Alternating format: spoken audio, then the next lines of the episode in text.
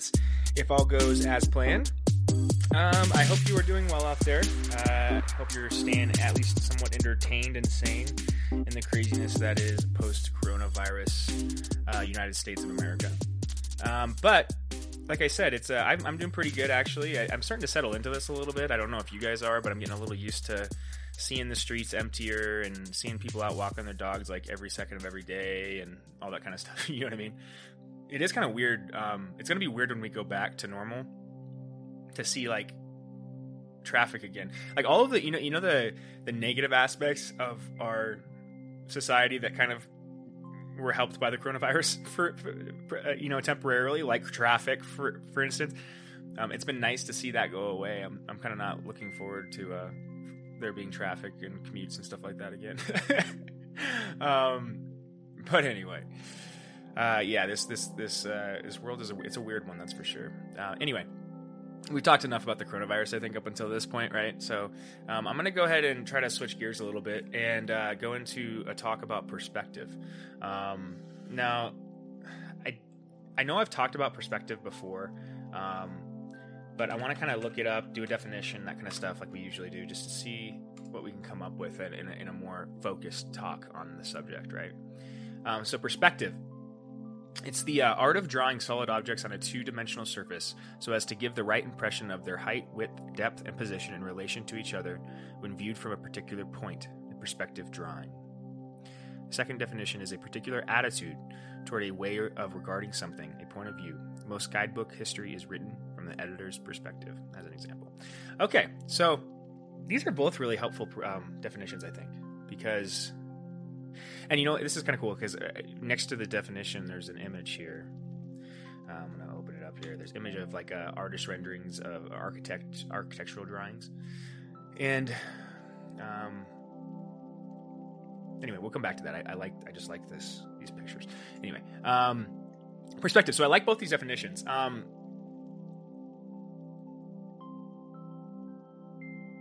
point I see come up in both. The word point right, uh, come up in both both definitions. So there's some kind of similarity there. That's maybe distilling it down into the base perspective. Uh, in order to have a perspective, you have you have to view something from a certain point. Right is what is what both of those definitions are getting to. That perspective is granted when you place yourself in a point, a specific position in time and space. You're then granted a perspective or you have a unique perspective. Because the only thing you have to do to change that perspective is to change the point. You see, you move the point where you're viewing it from and you change the perspective. Right? Pretty simple, right? Um, but you see this being applied both in kind of the more, um, what would the word be? Uh, practical implementation, kind of in drawing objects, architecture, that kind of stuff. And then the more um, well, I guess more artistic, right? And then this the second definition is more practical, right? Um, but in the way you in, interact with people and the way you view people, that kind of stuff. now, the reason I bring it up is because I think, um, along with the ego, uh, an outsized ego tends to to lend more credit to that individual perspective uh, than is uh, necessary. Not necessary, but is uh, uh, what's the word I'm trying to think of here? Sorry, guys, I'm, I'm, I'm I guess a little slow to start this morning. Um, perspective. It, it, man, I just brain farted too. I just lost my complete train of thought there. Uh, sorry, I am starting off really slow here. Um, no perspective, but only thing you have to do is change the point, right? And and an outside ego. There we go. Okay, there we go uh, as your ego grows out of control, your uh, the view that you have of the value of your perspective grows out of control as well, right? So as you as you as you place yourself more in the ego, as you let that ego run things, you're going to start to feel like your way of viewing the world is the right way of viewing the and you can probably ask yourself this question right now. I'm sure you've already experienced this feeling inside of yourself at some point, especially if you focus on the political arena. You're going to definitely notice this popping out, right? Um, this idea that oh, the the opposition or, or the people that you would consider your political enemy just don't understand what I'm talking about because they don't they haven't gleaned enough information. They're ignorant, essentially, right? They don't see it from my perspective because my perspective is obviously the right one, right? Which is kind of the kind of the perspective. That, that's the way we approach these these political issues, at least. And so it's a little more obvious to illustrate what I'm talking about here: the ego's role in your perspective. Uh, now, I think we can probably get down to like more the role of the ego a little later, but um, so often in life, uh, I think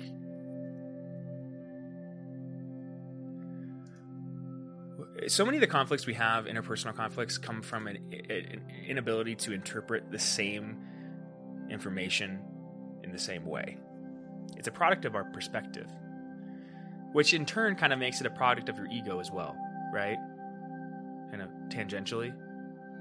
But let's focus on just the, you know, the, the, the, the former. So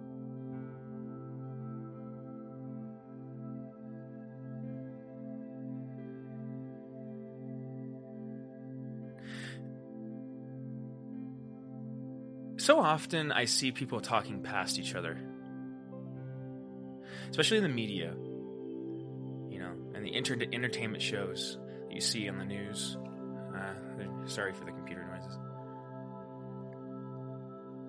You know, especially on CNN and Fox News and MSNBC, all of the major news outlets. If you go watch it's it's actually it's funny. It, I think what happens in those news channels is what you have is people that their expressed job is to find people with opposite perspectives that have difficulty inherently viewing the, the opposition's perspective, right? So people that are already so set in their perspective that they're not going to change it either way, they put two of those people in the same room and just let them go at each other, right?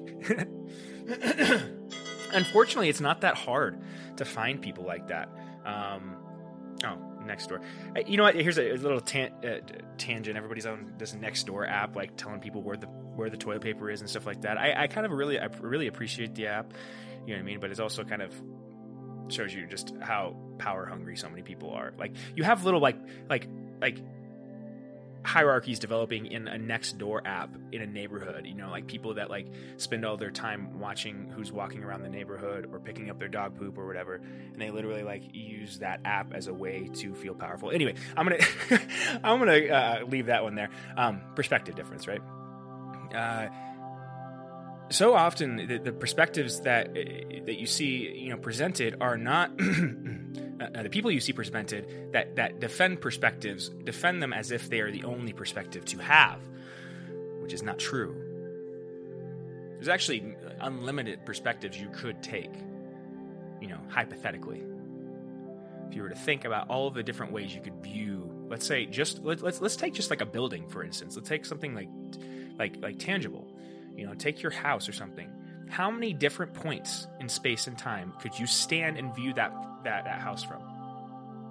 Almost unlimited, right? Now, would any of those points that you're viewing that house from be more correct or true than than any other? No, they're all pieces of the same thing, right? They're all pieces of that house. Different ways of viewing that house. Now, this is exactly the same thing that happens when you're talking about um, less tangible, uh, tangible things like ideas, right? But it, it, it, becomes more muddy because it's not, you know, you, you can't walk around the house and say, oh, yeah, it is still the same house, you know, just different angle of viewing it.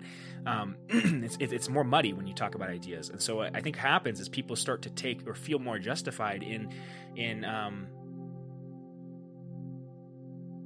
in viewing their perspective as a panacea.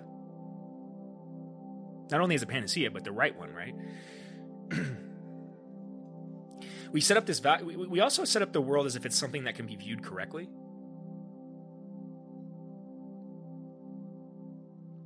You hear people do this all the time.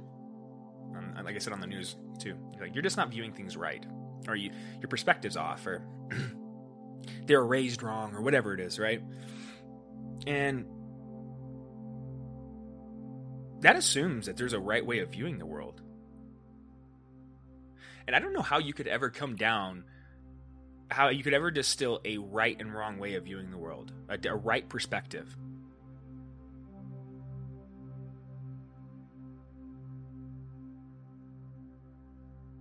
There's something illogical in it as well. Like, let's say let's say there was one right perspective, one right way to view the world.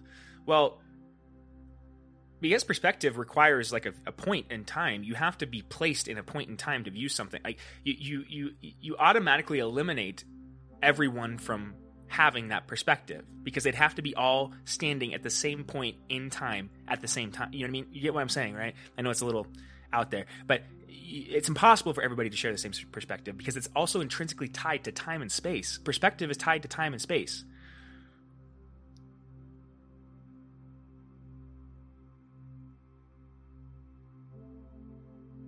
At least as it relates to the ego.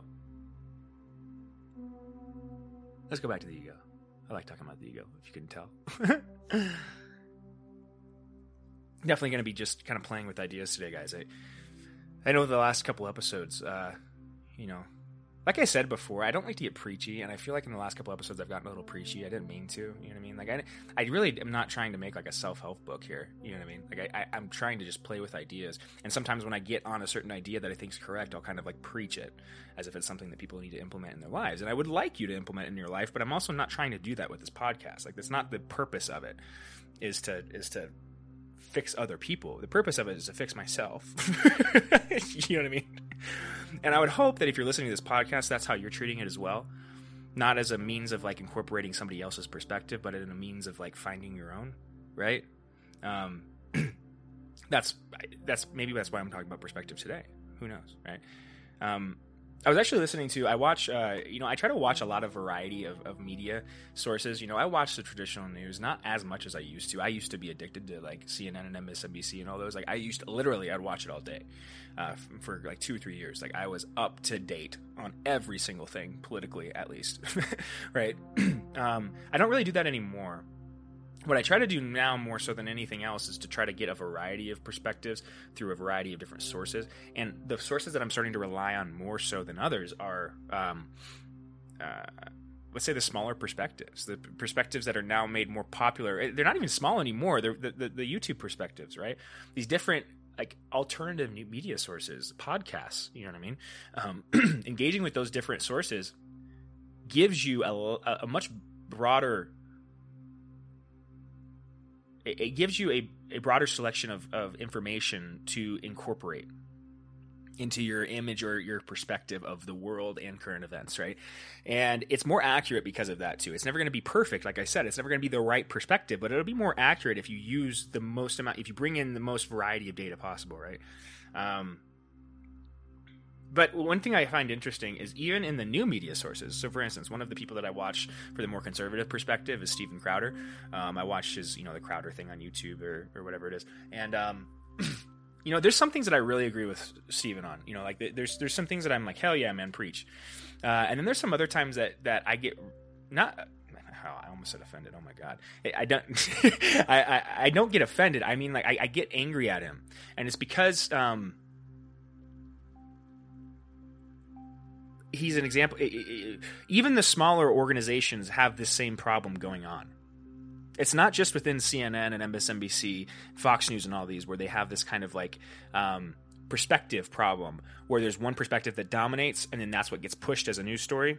What's happening, it's not just a product of big organizations, it's a product of people and ego itself. And the reason I bring up Steven Crowder is like, even though I think the man's brilliant, I've never seen anybody with a bigger ego than that guy. Ever. I, even including like Trump. Steven Crowder has a big, massive ego problem that I think he needs to check if he wants to move. Any, I'm not gonna actually. That's not that's not right. I shouldn't tell somebody what they need to do. I'm, I'm gonna take that back if you allow me. But I would say that, that I, I believe that that man has an ego problem, and I don't think it lends his show credibility. What, what lends a show credibility is when they have an ability to describe and interact with the opposite perspectives when I, don't know if you've ever seen it happen on TV, but if you can find, if you've ever seen this happen in like regular life, where people are just having an argument, let's say, and somebody says something that the other person can't refute, and they actually accept it, instead of just saying, blah, blah, blah, "I'm done," no, no, no, or attacking or going on the defensive or whatever. Somebody somebody brings up a point that they can't refute, and somebody actually says, "You know what? I'm going to incorporate that because I can't figure out a better a better way to describe what you just said." I'm incorporate it into my into my perspective. And if there's something there that, that clashes against that, I'm gonna I'm gonna move it around. I'm gonna maybe start analyzing that piece of my perspective and see how accurate it is. You know what I mean? How often do you see that happen? I could probably count on my hands how many times I've seen people do that throughout my life. No kidding. I'm sure you're probably saying something similar. It's a profound problem. Because it's a problem you can never show other people. You can never show everyone or one person every perspective. Which is the only way that you could get an accurate conceptualization of what the world is and what the, the, the most correct perspective is is a, is a conglomerate of all of everybody's you know what i mean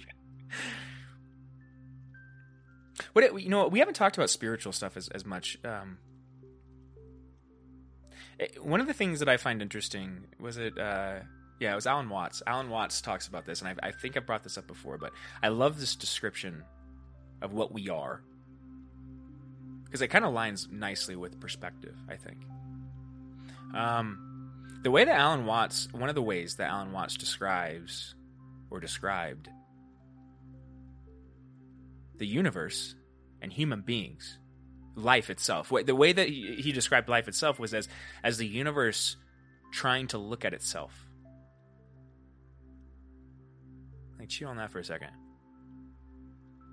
You know that that the reason that there are these these beings that have all these, these just almost limitless amounts of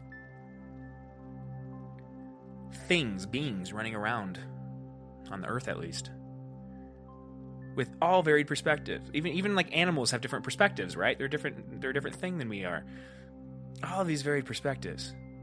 What is that? Why is that a thing? And then the best way that Alan Watts described it that I've heard is it's the universe looking at itself. You are a point that through which the universe looks at itself and engages with itself. And that each individual person, each individual life form is in, in, in some sense an eye into the world.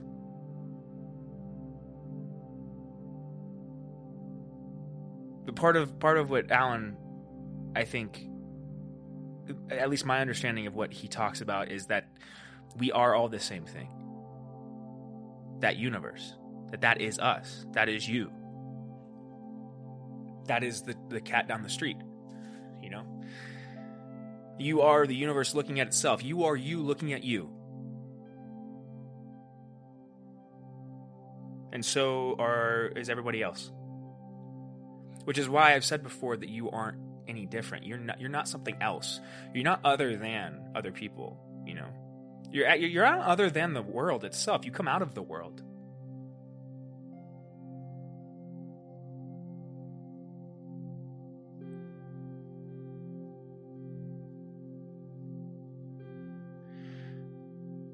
I think the reason I'm bringing a perspective today is I, in my life, have encountered many times where I have failed to recognize this this this fact that my perspective is fallible, and that I often view things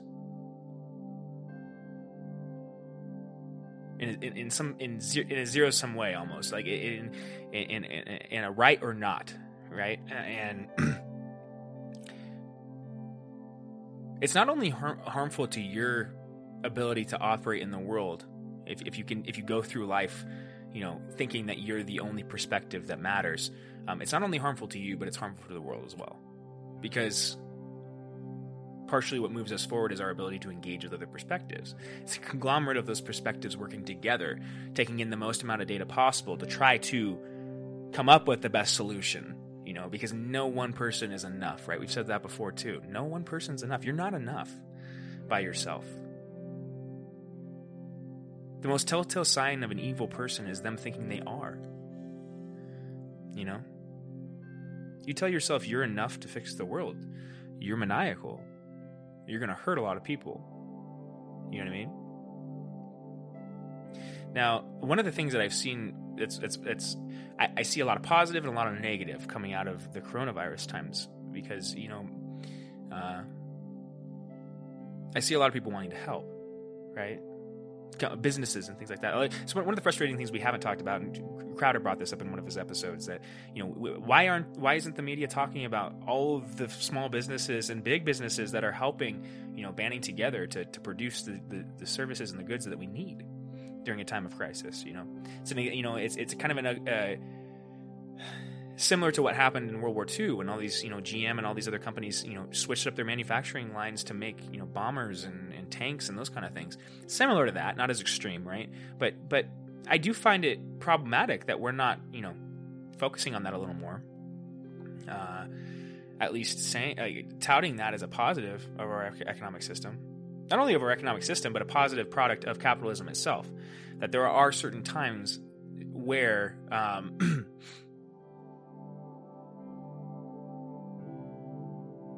economic benefit and moral necessity align. and uh, when that happens, capitalism is a pretty beautiful thing. You know what I mean? But it doesn't happen all the time, right? Almost never, actually. Uh, anyway, um, the but yeah. Anyway, we can get down. We've already gotten down that rabbit hole before, I think. Um, But I do think we should be focusing a little bit more on the positive aspects of that, you know? The, the ability of this economic system that we have produced to uh, to pull us through hard times, to sustain us when um, when the world starts to crumble a little bit, you know. And I, I do think that we need to maybe maybe watch that a little closer and be a little less critical of things during this time, you know. Uh, more so like watching what happened, what works and what doesn't, and trying to adjust our world after the fact based on that. So that when this happens again whenever it does because it will maybe not now like uh, maybe not for another 100 years who knows? But when it does happen again we i don't know i, I guess i was going to say are more prepared but again it's like it's not like we were that unprepared this time i don't think. That's one of the things i've been noticing and i'm sure you're starting to notice it too but uh i don't think this thing you know, I, I, I want to, you know, I want to qualify this because I know there's a lot of people that have lost people already to this disease. I'm not trying to say that the disease or the, the virus isn't bad. You know, I mean, I, I know people that are very sick from this, uh, and you know, I'm, you know, just like everybody else, scared that those people, you know, could get sicker. At the same time, I do not like the way we reacted to this.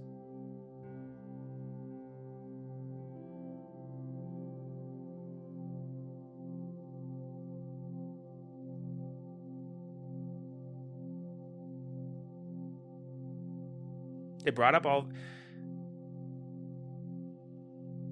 It, it, it's kind of like uh, during a time of crisis, you expect people to kind of um, some of the political games and stuff to kind of slow down. You know what I mean? That's what you'd expect. A banding together. That's one of the things that kind of uh, I remember about 9/11 that I don't remember as much. I, I don't I don't see happening right now as much. Maybe a little bit there was this kind of political easing that happened after 9-11 because uh, we had a shared enemy again right? Like up until that point we had no major wars going on. I think we had bosnia things like that but it was uh, smaller engagements right? And i think because of that the american people didn't have to worry about you know uh, outside forces. And because and, and so when people don't have to worry about outside forces they they find inside forces to worry about enemies within right? And and and you start worrying more about the enemy within than the enemy without, right? Uh, until something happens that reminds you that there's enemies without. And so, by giving you another thing to focus on, it bands everybody together, right? You know, uh, it's an outside threat thing, right? You'd expect a similar kind of thing to happen when you have like a global pan, like, even more so because it's it's a human problem. It's not even like it's like the thing that should supersede tribalism. It's like the thing that should overcome our tribal instinct is when there is an outside threat that's bigger than any single human or country or society or anything like that. It's it's a it's literally an existential threat. That should band us together. What you see happening instead is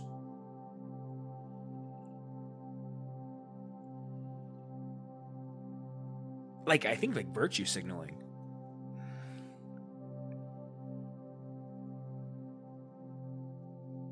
At least politically, what you see is both parties scrambling to make the right decisions so that they can pro- finally be vindicated as the right side. The madness within the political game that goes on in the United States is is um, if you exist within it for longer than 30 seconds, it makes you want to vomit. Because it's it's so illogical.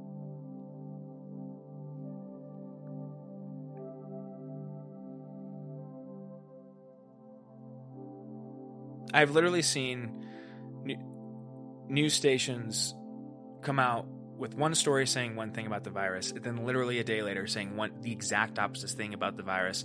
You know, I, I, on and on and on and on. I'm sure you've seen this happen too. I, I, you know, and I think in one thing I'm, I'm, I'm maybe tying a bunch of different issues together here. We have a political problem in the United States. Obviously, it's tribal. At a basic level, it's a tribal problem. We have another big problem though, and it's a dying media conglomerate, organization, a, a dying media industry that is that in its death throes is is throwing out propaganda left and right to try to win back viewership. And it's making a world in which it is impossible to glean actual like the, and glean real insight. Because the information you're being given in a lot of times is intentionally false i think.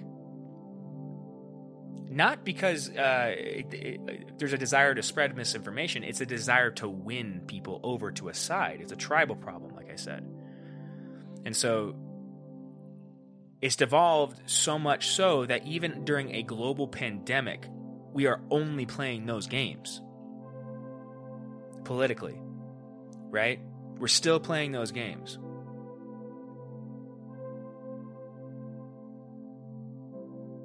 It's one of the reasons why do you think there was a there was such a a like quick reaction, you know, initially to like there, there's this it's so funny to watch how, and I'm just going to use this as an example because it's been the most obvious for me. Again, like I'm not trying to take sides on this, um, but to watch kind of the reaction that's come out of the media, you know, in the last two months, because initially it was kind of like, you know, um, when Trump first did the China ban. I don't know if you remember that when China, he banned travel from China in like January or something like that. Every news organization called it racist and like was calling him racist for banning travel from China and all that kind of stuff, saying it was over the top, that you're just doing this because you want to keep people from coming in the United States. He doesn't like Asian people or something like that, right? Well, then a month later, you literally have like every major Democratic state announcing a lockdown, right? What happened? Were you playing a game, of political game before or after? Right? Because one of those doesn't add, that doesn't add up. And I think that's what's par- partially happening right now is there's so much flip flopping going on by the media organizations that it's actually in a weird way showing you how unfounded the political parties' ideals are, period. That the parties themselves aren't based on, on ideals anymore. They were at one point, but they're not anymore. What they've become is effectively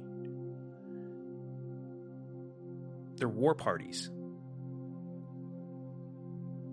built for the express purpose of eliminating the opposite party. It's the only thing that they do well anymore. And they actually don't even do that well. Most of their actions serve to only propagate the opposite perspective more. you know what I mean? So we're in this weird time where the the death throes of one industry, I think, is illustrating the problems within another and I say in- industry isn't the right way to describe our political system, right? The death throes of one system is identifying or showing the problems intrinsic within another.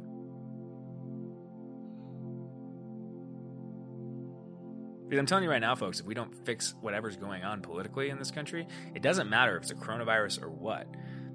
You know, it, it, we won't be able to stand forever. We got to figure this problem out. This political problem is not getting better.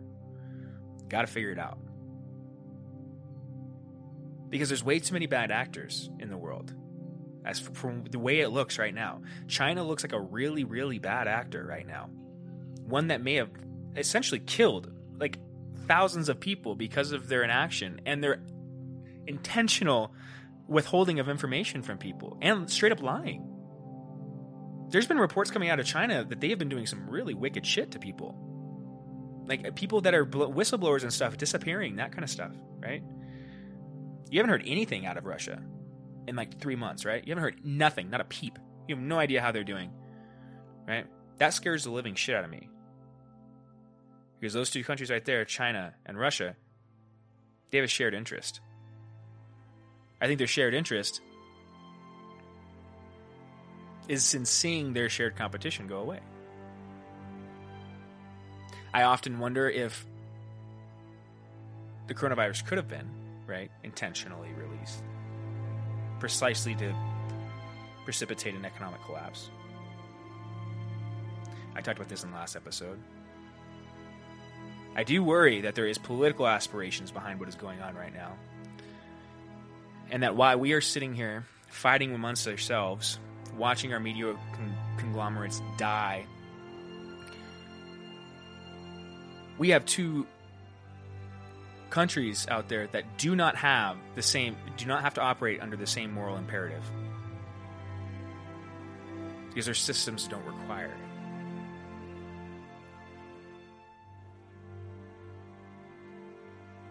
If those two countries ever look at us or uh, view this for what it is a weak point we're in some serious trouble anyway that's probably a long ways off. I'm just saying I, I don't like I don't like that this this perspective problem is actually tearing us apart as a country internally. And even though yes, people have have kind of you know the, the system paused, and you know people are kind of getting friendly and becoming human again for the two months that the system paused. But you turn that machine back on, and people are going to go right back to the same thing if you don't fix the machine. That was the problem. Do you know what I mean? And if the machine, it's the people that are the problem. it's not the machine. you know what I mean? You gotta fix the people. You gotta fix the egos. You gotta fix the perspectives running around. The ego ego problems running around here. Right? How much time am I in? I've, I've talked for a long time. I feel like. Not. What we got here? Dang! 32 and a half minutes. But anyway, I hope you enjoyed this talk up until this point. I, I did. I, I just wanted to play with the idea of perspective a little more. Hopefully, we got something useful out of it. But I really hope that that through this time, as we move forward, it looks like we're in the worst week of it right now, the peak week of this coronavirus pandemic. Should, at least in the United States, it should be starting to come down the next couple weeks, and hopefully, we all get back to some some you know slice of normal, right?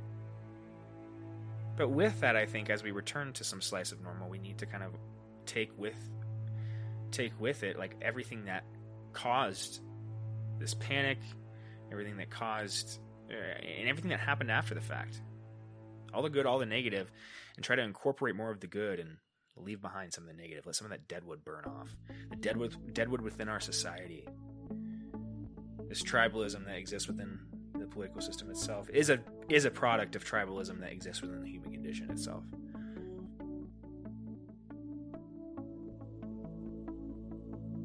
You know, I'm gonna. Is the ego a survival instinct?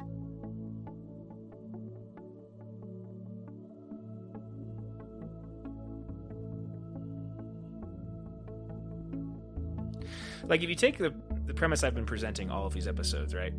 That you are not your ego. That you're something deeper, something more long lasting then accepting you know all the other scientific theories that have come before you know evolution itself how would something like the ego evolve because it's obviously a real thing how would that evolve why would it evolve obviously for some purpose it's obviously beneficial to survival in some way is the ego the outward manifestation of the unbridled survival instinct? The outward and inward manifestation of the unbridled survival instinct. The thing that tells you move, the thing that tells you keep going, The rat race itself, I think, preys on the survival instinct. You can't stop, you'll die, right? Don't stop, you'll die. Well, what happened over the last two months? It stopped. That's why I think people are so freaked out, and that's also why I don't think this is going to go back to normal so quickly. In order for the, the machine to work, it requires that people keep moving. It requires people to think that their survival is intrinsically tied to work. But if all of this stops for two months, even though people know that they're probably going to have to go back to work at some point, it shows you that if everything stops, you're still here. Whoa.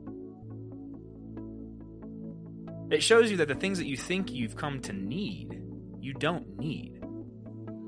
That there's very, very, very little in the world that you actually need.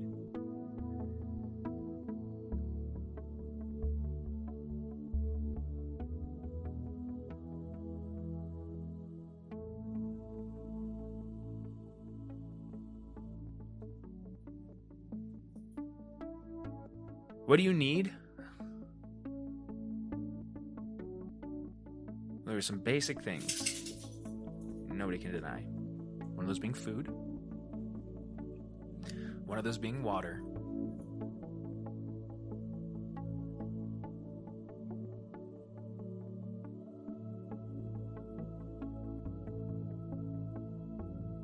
And I think one of those being another perspective. I don't think you can survive without another perspective to bounce yours off of, talked about.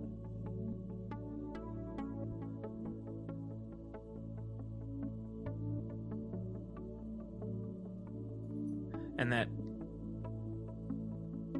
in a really beautiful way, the machine stopping for two months has showed us, has brought us closer to our true needs You know, left to your own devices with nothing else to control and seize your time, what do you do?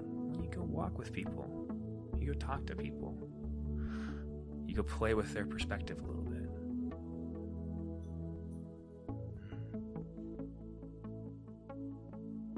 Let's hold on to that when this machine turns back on. All right? And with that, I'm going to leave it there, guys. That's the Unfounded Podcast signing off. I hope you enjoyed everything, and I will talk to you soon. Bye bye.